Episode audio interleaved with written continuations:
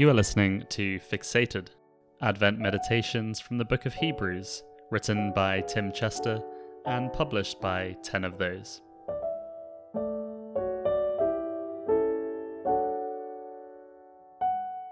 Today's reading for the 10th of December is titled Fixated on Jesus, the culmination of the ages. And the reading is taken from Hebrews chapter 3, verses 1 to 6.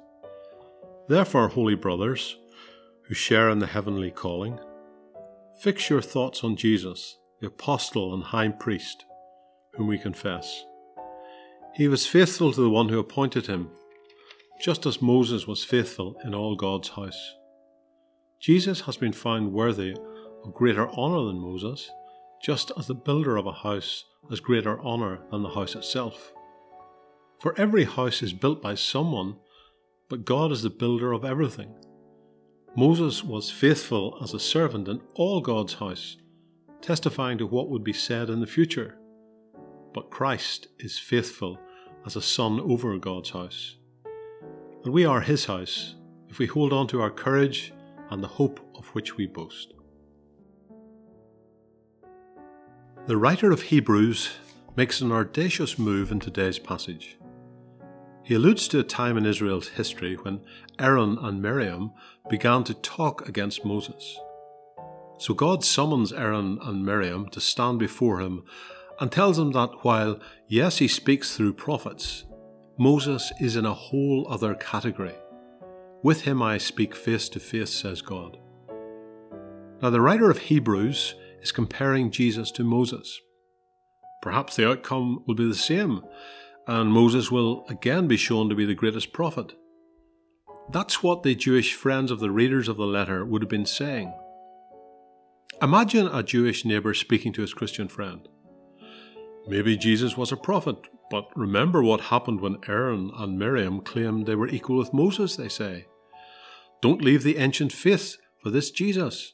After all, Moses spoke to God face to face. But the conclusion of Hebrews is that Jesus has been found worthy of greater honour than Moses. So, what's the basis for this bold claim? Moses is part of the house, but Jesus is its builder. The house here is God's people. Moses had a key role in the house, but Jesus is over the house. It's true that Moses was the greatest prophet God's people had ever known, but Jesus is the one who formed God's people He's the one through whom the whole universe was made. Imagine a builder who's built his own house. It's a beautiful Georgian style home made from reclaimed bricks with all mod cons built in. Imagine you admiring the house and saying, It's amazing how these houses emerge from the ground and build themselves. Now that would be ridiculous. When you admire the house, you praise the builder. He's the one responsible for its construction. Moses is part of God's house, but Jesus is responsible for its construction. But perhaps the key distinction is this Moses promises while Jesus fulfills. Both Moses and Jesus were faithful. That's what they have in common. But faithfully undertook the role assigned to them. But the role of Moses was to bear witness to what God would do, while the role of Jesus was to fulfill those promises. Moses said, God would speak. Jesus is the Word. Moses said, God would save. Jesus is the Saviour. Jesus is the culmination of the ages. All the promises of God find their yes in Jesus.